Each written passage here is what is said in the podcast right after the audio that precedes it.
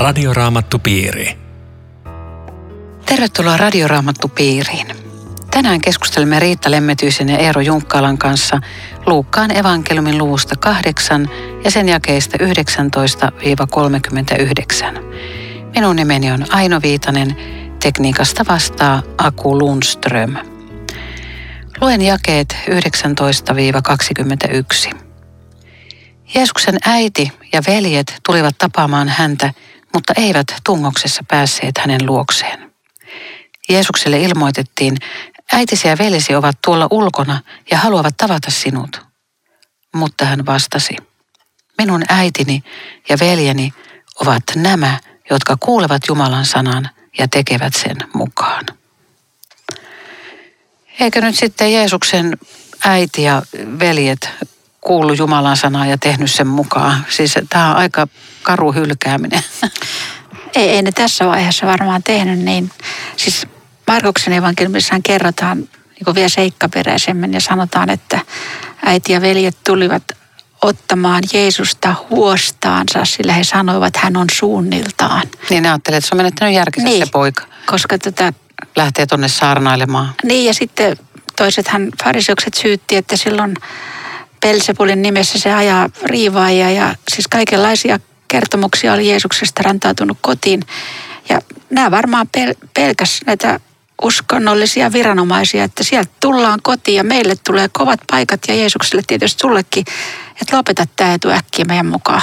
Tai sitten ne oikeasti ajattelee, että se on tullut hulluksi meidän poika. Niin, tai, joo, tai, tai sitten ehkä tuommoinen suojelumekanismi siinä on voinut olla, että, että tässä voi käydä nyt vähän hullusti. Että jos se vastustus, jos ne oli, niiden korva oli tullut sitä vastustusta esimerkiksi niin paljon, että, että pelastetaan Jeesus tästä pahimmasta Sitten sit kun ajattelee Jeesuksen julistusta, siis Jumalan valtakunta on tullut keskelle, niin hän antoi ymmärtää, että hänessä tämä valtakunta on tullut keskelle, keskellenne. Ja siis kyllä nämä puheetkin varmaan herätti melkoista ajatusmyllerrystä näiden omaisten sielussa.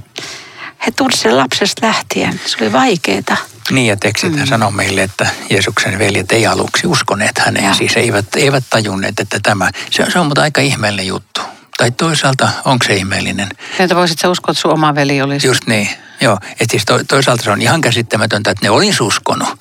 Mutta toisaalta on hän seurannut läheltä, että jonkin verran ihmeellinen kaveri on ollut, mm. täytyy olla nuorenakin. Mutta ajatelkaa tätä äitiä. Hän, hän on saanut enkelit, hän on saanut tietäjien lahjat, hän on saanut vaikka mitä. Hän siis kyllähän tämä äiti varmasti tiesi, että tämä niin. poika on erityinen. No ihan varmasti, mutta siis eihän tässä välttämättä nyt oteta kantaa siihen, mitä äiti uskoi ja ajatteli. Hän on vaan nyt sitten toisten poikien kanssa sanomassa, että hei, tunnu sieltä, tunnu rauhoittuu vähäksi aikaa. Siis äh, kyllähän Marian on täytynyt paljon enemmän tietää ja tajuta kuin niiden veljien ilman muuta. Joo. Mutta tässä on vähän sama kuin oli edellä puhetta, että Jumalan valtakunta ja Jeesus pysyy salaisuutena, ellei Jumala itse sitä ala avata. Ja siis sehän on kiinnostavaa, että myöhemmin hän tiedetään, että se kaksi veljestä oli hyvinkin merkittäviä alkuseurakunnassa, Jaakob ja Juudas. Ja kun tämä sanotaan, että Jeesus sanoi, että minun äitini ja veljeni ovat ne, jotka kuulevat Jumalan sanan ja tekevät sen mukaan. Mulla tuli mieleen, että eikö se Jaakob kirjoittanut, että älkää olko vain sanan kuulijoita, vaan sen tekijöitä. Aa, joo. Ehkä se jäi täältä pihalta mieleen. Kyllä joo, ja, ja siis vaikka tämä teksti tällä tavalla luettuna ja kirjoittuna tuntuu aika tylyltä, että se ihan, ihan kun se heittäisi omaisensa ulos, niin kuitenkin tässä tämä viesti ei ole niille, vaan kuulijoille. Ja kuulijoille se viesti on, että hei, tekin olette äitä ja veliä, jos te uskotte. Mm. Et, niin, joo. myönteinen tulokulma. Et, et mm. verisukulaisuus on meille se kaikkein läheisin, intensiivisin. Ja Jeesus sanoi, että vielä, vielä tiiviimpää on yhteys Jumalan valtakunnassa. Niin, tämän voi kesken. varmaan sellainen ihminen tunnistaa, jossa sanotaan lähiomaiset ei ole, ei ole uskossa ja niin voi ainakin ajoittain kokea, että uskovien yhteys on vielä – läheisempää ainakin jollain tasolla kuin sukulaissiteet vaikka. Niin, eikä sitä turhaa puhuttu Jumalan perheväestä. Mm. Ja ettei tämä ole mikään irtiotto omasta perheestä, niin siitähän kertoo sekin, että Jeesus niin lämmöllä ja, ja viimeisenä huolehti vielä äitinsä hyvinvoinnista ristillä. Että, mm. että kyllä se oli suuresti kunnioittava suhde perhettä kohtaan, mutta tässä tilanteessa oli puhuttava näin. Seuraava kappale on otsikoitu Jeesus tyynnyttää myrskyn. Luen jakeesta 22 jakeeseen 25. Eräänä päivänä Jeesus astui opetuslastensa kanssa veneeseen ja sanoi heille, nyt lähdemme vastarannalle. He lähtivät vesille. Matkalla Jeesus nukahti. Mutta järvelle syöksyi myrsky tuuli ja veneeseen tuli vettä niin, että he olivat vaarassa. Silloin opetuslapset herättivät Jeesuksen ja sanoivat, opettaja, opettaja, me hukumme. Jeesus nousi ja nuhteli tuulta ja järven aaltoja. Ne asettuivat ja tuli tyven. Missä teidän uskonne on, kysyi Jeesus. Opetuslapset joutuivat pelon valtaan ja sanoivat hämmästyneenä toisilleen, mikä mies tämä oikein on? Hän käskee jopa tuulta ja vettä ja ne tottelevat häntä. Niin, näitähän on kaksi kertomusta. Tai siis kahteen kertaan ollaan myrskyssä. Ja, ja toisella kertaa sitten Jeesus ei ollut mukanakaan, mutta tulee kuitenkin sitten myöhemmin paikalle. Siis tämmöinen myrsky ei ollut varmaan niin periaatteessa mikä ensikokemus. Osa oli sieltä päin kotoisen järven rannalta, muutamat oli kalastajia. Tämmöinen vakava myrsky, se on sitten, siis se tilanne, siis se geograafinen tilanne, maantieteellinen tilanne, jossa, jossa tämmöinen yhtäkkiä tulee, että ei, ei tiedetty kun lähdettiin, että mikä on lopputulos, eikö vaan? Niin ja on se järvi sentään 15 kilometriä kertaa 20 kilometriä, että jos sä oot viiden kilometrin päässä rannasta ja on tosi kova myrsky niin, että vettä rupeaa tulee veneeseen, niin kyllä siinä kokenut kalastajakin on, on pulassa. Mä olin kerran siellä äh, henkilön kanssa, joka oli ilmastonmuutoksen ja, ja näiden asioiden asiantuntija, professori, niin hän pystyi kuvailemaan, minkälaiset tuulet sille järvelle puhaltaa niin, että sinne tulee nämä, nämä huikeat myrskyt. Se oli jännä, että siitä löytyi tänään niin tieteellinenkin selitys, että siellä todellakin tulee tämmöisiä tuulia aikajoin, jotka nostattaa ihan hurjat myrskyt. Se, että Jeesus on samassa veneessä kuin me, niin se ei tarkoita sitä, että ei myrskyäisi koskaan. Niin sä, teet, sä teet heti sovellutuksen. Niin mä tein se Ja, ja sitten se, että, että saattaa käydä niin, että meistä tuntuu, että Jeesus nukahtaa. Mm.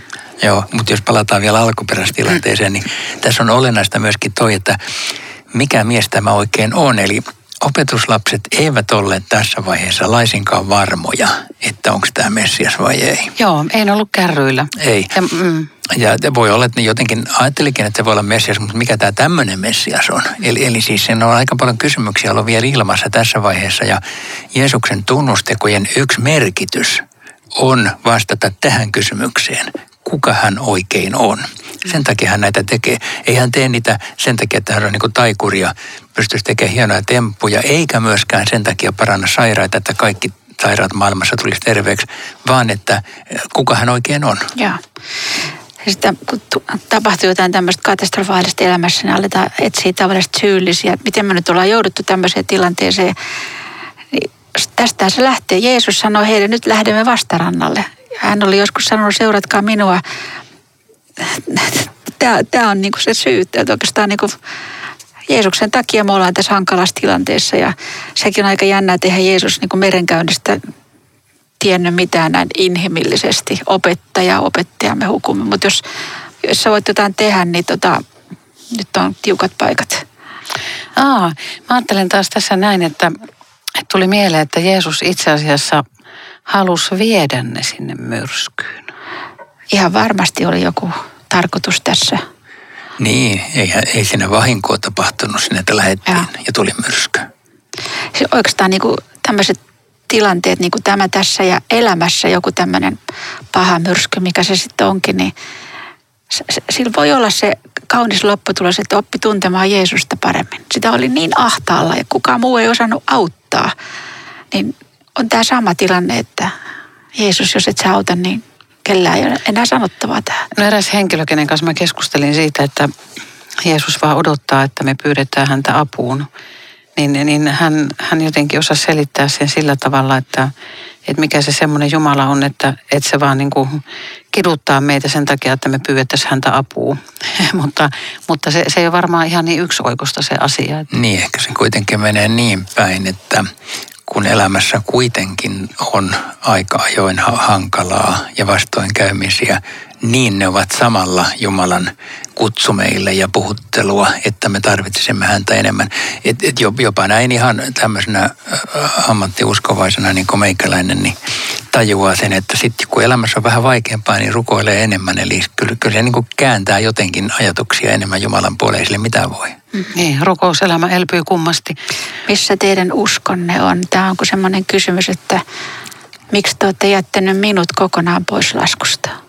Tässä tilanteessa. Niin, sekin on mielenkiintoista, että äh, kun evankelmit käyttää sanaa e, voiteita te epäuskoiset, niin sitä käytetään ainoastaan Jeesuksen opetuslapsista, ei kestäkään muusta. Eli siis opetuslapsiporukka on vähä, tai vähäuskoiset, mm. vähäuskoiset, se on nimenomaan se sana. Eli niillä ei mitään kauhean suurta luottamusta olla. Silti ne oli tätä ydinporukkaa, mikä ja. hiukan lohduttaa meitä vähäuskoisia. Siis tässä voisi ehkä ajatella niinkin, ja todeta niinkin, että tässä oli siis valtava kuoleman pelko opetuslaisten sydämessä, että se, se myrsky, se pahin myrsky oli siellä sydämessä eikä niissä aalloissa kuitenkin. Et kun, kun Jeesus on elämässä läsnä, niin, niin sydämen myrsky, siihen on jo apua ja tyynnyttä. Ja vaikka ulkoinen tilanne ei välttämättä noin vain raukee, niin kuin tässä. Musta oli jännä, jännä tämä, että ensin ne pelkää tätä myrskyä, joka on siis fyysisesti ihan hirvittävä ja niillä on se kuoleman pelko, niin kuin sanoit. Mutta tässä sanotaan, että, että sitten kun Jeesus tyynnytti sen, järven aallot oli peilityyntä, tuli tyven. Ja sanotaan, että opetuslapset joutuivat pelon valtaan. Eli silloin ne vasta pelkäskin, kun se tuli se järvi tyyneksi.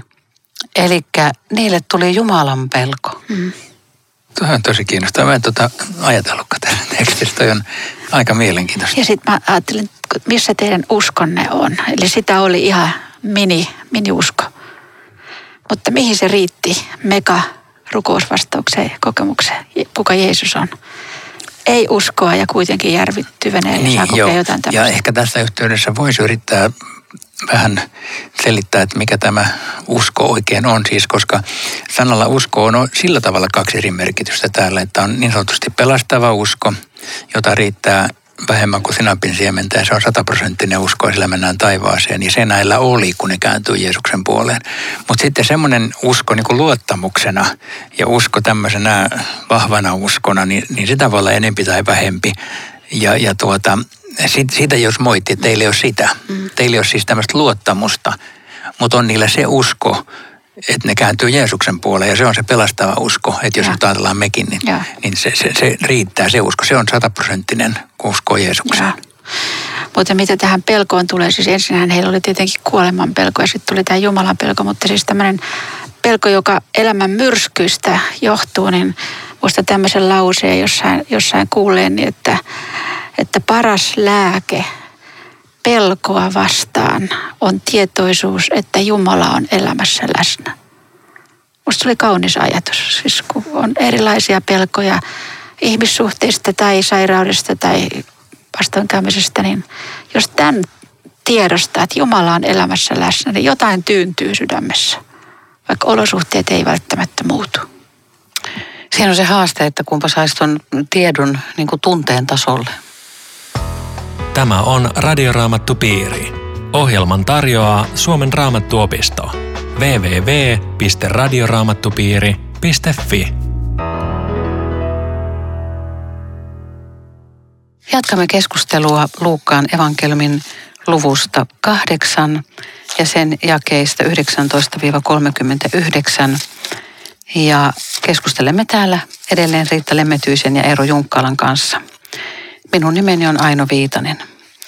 Seuraava kappale on otsikoitu Jeesus Gerasan alueella. Siellä hän törmää mieheen, jota vaivasivat pahat henget. Missä tämä Gerasa oikein oli? Joo, siis tarkkaan ottaen Jeesus ei oikeasti ollut Gerasan alueella. Tässähän sanotaan. Joo, mutta se on väärin. Aha. Ja nimittäin toi ö, Matteus sanoi vastaavassa kohdassa, että tuli Kadaran alueella ja sekin on väärin. Jaha. Joo.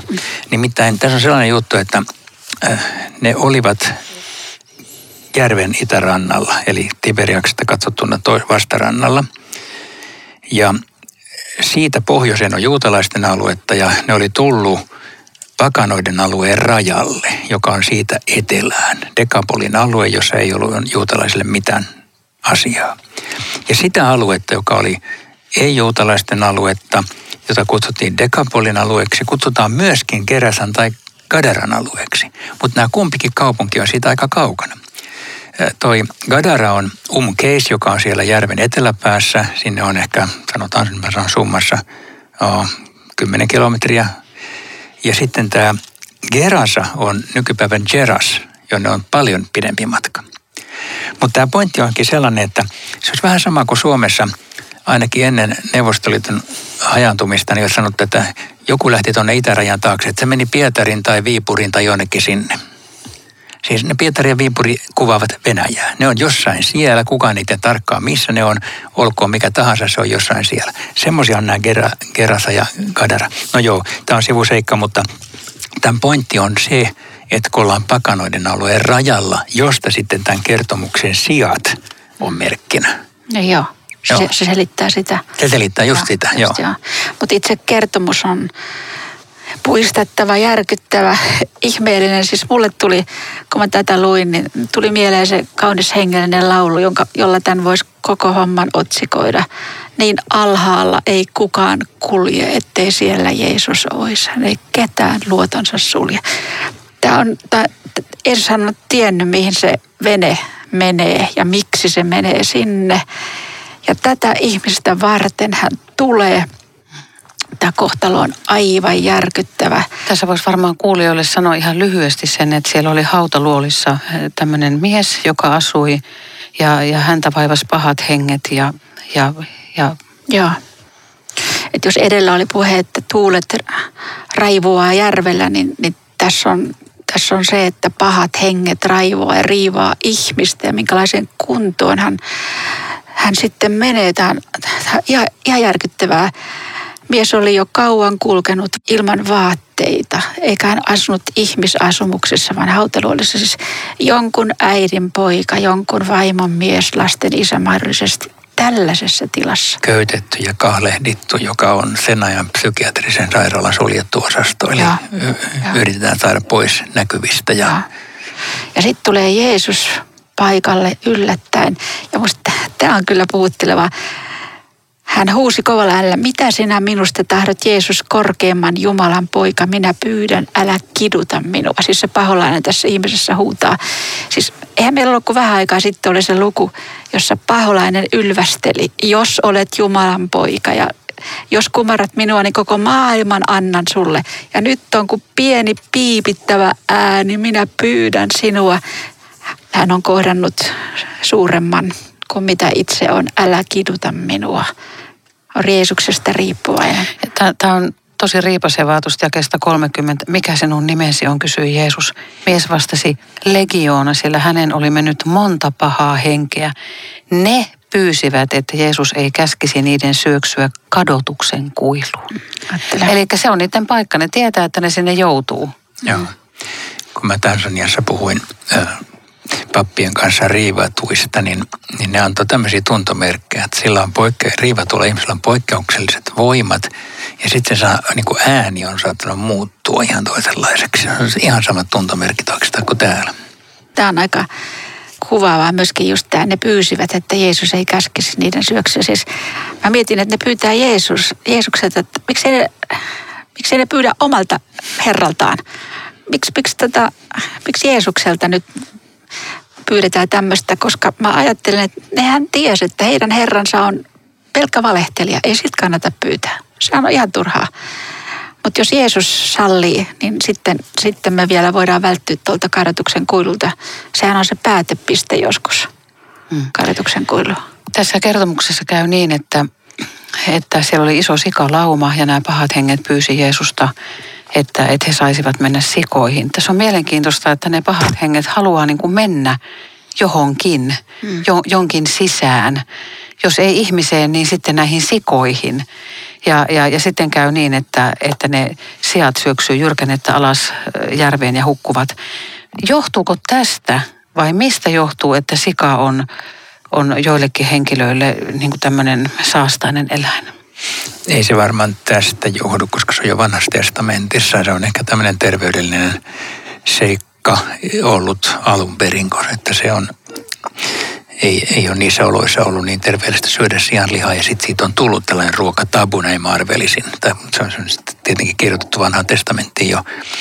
Tässä kertomuksessa sikojen rooli on lähinnä ymmärtääkseni ja antaa se viesti, että nyt on tultu pakanoiden alueelle, koska juutalaisilla ei ollut koskaan sikoja. Et se se niin kuin kertoo siitä, että Jeesus tulee rajan tälle puolelle ja nyt nämä sijat menee mereen, eli nyt Jeesus on tämänkin puolen Herra, vaikka lähdekään sinne pidemmälle. Hän nimittäin, niin kuin kertomus päättyy siihen, että hän, hän lähettää kaverin sinne. Hmm. Mutta kun sä mietit, että, että kun pahat henget pyytää uutta kotipaikkaa, niin voisiko sitä ajatella niin, että siis, eikö vanhassa testamentissa kuvata sitä, miten enkeliruhtinas menetti Jumalan luona oman, oman paikkansa, valkeuden enkeli, syöstiin maahan – ja nyt se on koditon ja se hakee erilaisia koteja itselleen ihmisessä, luomakunnassa, eläinkunnassa jopa.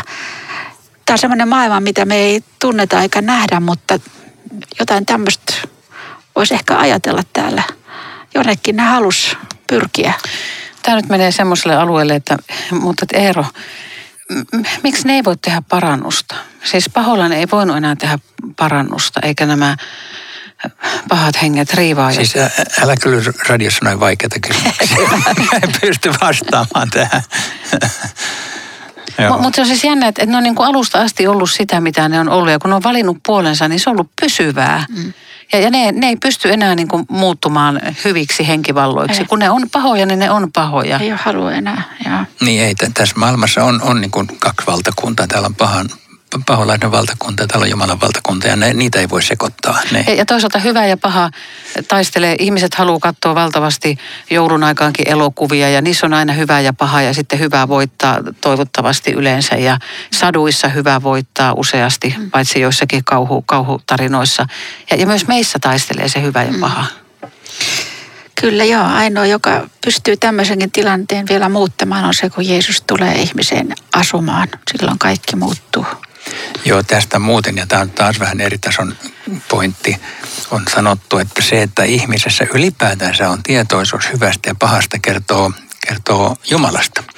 Siis se, että Jumala on luonut meidät ja me, me, me voimme tiedostaa, että joku on väärin ja joku on oikein. Et ja se, on, se on siis yleisinhimillinen, ei se kuulu kristinuskoon ainoastaan, vaan yleisinhimillinen piirre, että ihminen tiedostaa. Ihmisellä on oma tunto. Jo, jo, niin, jollain tasolla hän tiedostaa, että hyvyys on hyvyyttä ja pahuus on pahuutta. Mutta tämä käännehän on sitten aivan mahtava. Siis pahat henget sai luvan ja syöksy sikalauman kanssa järveen, mutta sitten mitä tapahtui siinä mm. miehessä, jota äsken kuvattiin. Luet sä aina tuon 35 jakeen?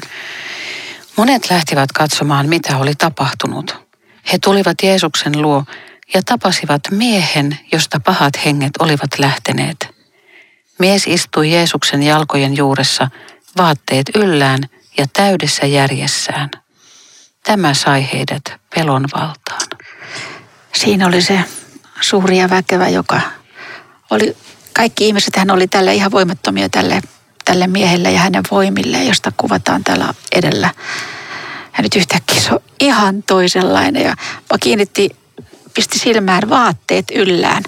Siis tuskin siellä hautaluolissa mitään vaatekaappia oli. Eli oletettavasti nyt sitten Pietari on antanut ehkä paitansa ja Johannes ihokkaansa siis nyt se istuu vaatteet yllä siellä. Joo, hauska ajatus. Jeesuksen jalkojen Laina, juuressa. Lainas opetuslasten niin. vaatteita. Niin, niin mutta ajatelkaa sitten, siis tämä on niinku liikuttavaa. Se mies haluaisi ihan Jeesuksen seuraan, totta kai. Tässä on hänen auttajansa, tässä on tämä ihana mestari. Mutta ei. Jeesus lähettää hänet luotaan ja sanoo, että palaa kotiisi. Niin mennään me jo siihen vai mennään me vielä noihin Kerasan asukkaisiin? No joo, me mennään nyt kaikki näihin. Sitä ennen mä vielä sanon, niin. että toi pelonvaltaan ja pelonvaltaan, siis tuossa myrskykertomuksessa tässä, niin senkin on kiinnostavaa, että se on, se on sama. Eli siis siinä... Mä huomasin samaa. Joo, mä, mä kiinnitin nyt siihen huomioon, kun me luettiin. Että siis äh, siinä on niin kuin kaksi eri porukkaa, joiden niin kuin reaktio on sama Jeesuksen tehdessä ihmeellisen, aivan ihmeellisen väliintulon ja asioiden, asioiden muuttamisen. Että herättää tämmöisen pyhyyden kokemuksen. Ja toisaalta varmaan myöskin jonkinlaisen kaipauksen, että tuohon ihmeelliseen persoonaan pitäisi tutustua lähemmin. Ja se on se, se traaginen loppupäätelmä näiden ihmisten kohdalla. Että sen sijaan, että he olisivat tullut Jeesuksen luo, he käskee Jeesuksen lähtemään luotaan. Tämä on surullista. Mutta tässä sanotaan, että, että he käskivät Jeesusta poistumaan, sillä he olivat hyvin peloissaan. Et, et Jumalan läheisyys aiheuttaa myös semmoista pelkoa, että... Joo. Niin, mä en tiedä, voisiko, voisiko siihen pelkoon vielä olla mukana sitäkin pelkoa, että jos tämä sama Jeesus aiheuttaa meille lisää aineellista menetystä – en tiedä, kun ei voi tuntenut olla. ollenkaan Jeesusta. Niin voi olla. Siis kun ihminen kuitenkin sivusta katsojana katsoo, niin sä ajattelet, että hetkinen, heittääkö meidät järveen seuraavaksi? että siis jotain, voi olla että ihan tämmöistä, että jos oli niin, tai se tapahtuma oli niin poikkeuksellinen ja käsittämätön. Mm. Mutta sitten mitä, mihin sä viittasit, se on kyllä totta. Voisi sanoa, että tuore uskovainen, juuri tullut Jeesuksen luo ja sitten hänen hartain pyyntönsä alkuteksti sanoo, että hän pyytämällä pyysi ja saa kieltävän vastauksen. Se oli paljon, paljon vaadittu siltä tuoreelta uskovaiselta, että tämä pyyntö ei toteutunut. Mutta se, mikä minusta on riemullista, tämä mies lähti, kulki ympäri kaupunkia julisti, mitä Jeesus oli hänelle tehnyt. Että mm. Tähän se koko kristillinen julistus pitäisi olla, Joo. mitä Jeesus on tehnyt. Tästä on, mulle tulee niin kaksi pointtia mieleen. Toinen on se, että tällä tavalla ja vain tällä tavalla kristinusko on aina levinnyt tavallisten yksittäisten ihmisten uskon todistuksen kautta. Mitä Jeesus on minulle tehnyt? Näin se menee maailmalla, näin se on aina mennyt. Mutta sitten toinen on tämmöinen historiallinen juttu, että Jeesus on nyt niin pakanoiden alueen rajalla, mutta ei me sinne, vaan sieltä tulee kaveri, joka on sen alueen ehkä kaikkein kurjimmassa kunnossa oleva tyyppi. Hänet hän parantaa ja lähettää takaisin sen alueen ensimmäiseksi evankelistaksi, joka on aivan mieletön juttu. Tällainen kaveri sinne. Ja Myöhemmin me tiedetään historiasta, että sinne alueelle syntyi valtava määrä kristillisiä kirkkoja bysanttilaisen aikana. Olisiko tämä ollut sen alueen ensimmäinen evankelista? Siltä se vaikuttaa. Ja mikä teho hänen puheessaan. Ja. Hänen ei tarvi, omia ansioita ei ole mitään. Hän vaan kertoo, että mitä hänelle tehtiin. Ja, ja tämän saman järven toisella rannalla oli Magdalan Maria, että siinä on kaksi vahvaa todistajaa järven rannalta. Ja palaa kotiin. Kyllä, kyllä tämä on ollut kotiin palo, kun tämä Mm. Tämä mies tulee omiensa luo siis kerta kaikki. Siitä on puhuttu koko loppuelämä. Radioraamattu piiri. Kiitos jälleen ystävät mukana olosta. Rukoillaan tähän loppuun. Jeesus kohtaa meidät ja auta meitä edelleen kohtaamaan lähimmäinen. Pidä meidät puhtaina ja pyhinä ja auta meitä pysymään vapaina sinussa. Aamen. Tavataan jälleen viikon kuluttua. Hei hei. Radioraamattupiiri. www.radioraamattupiiri.fi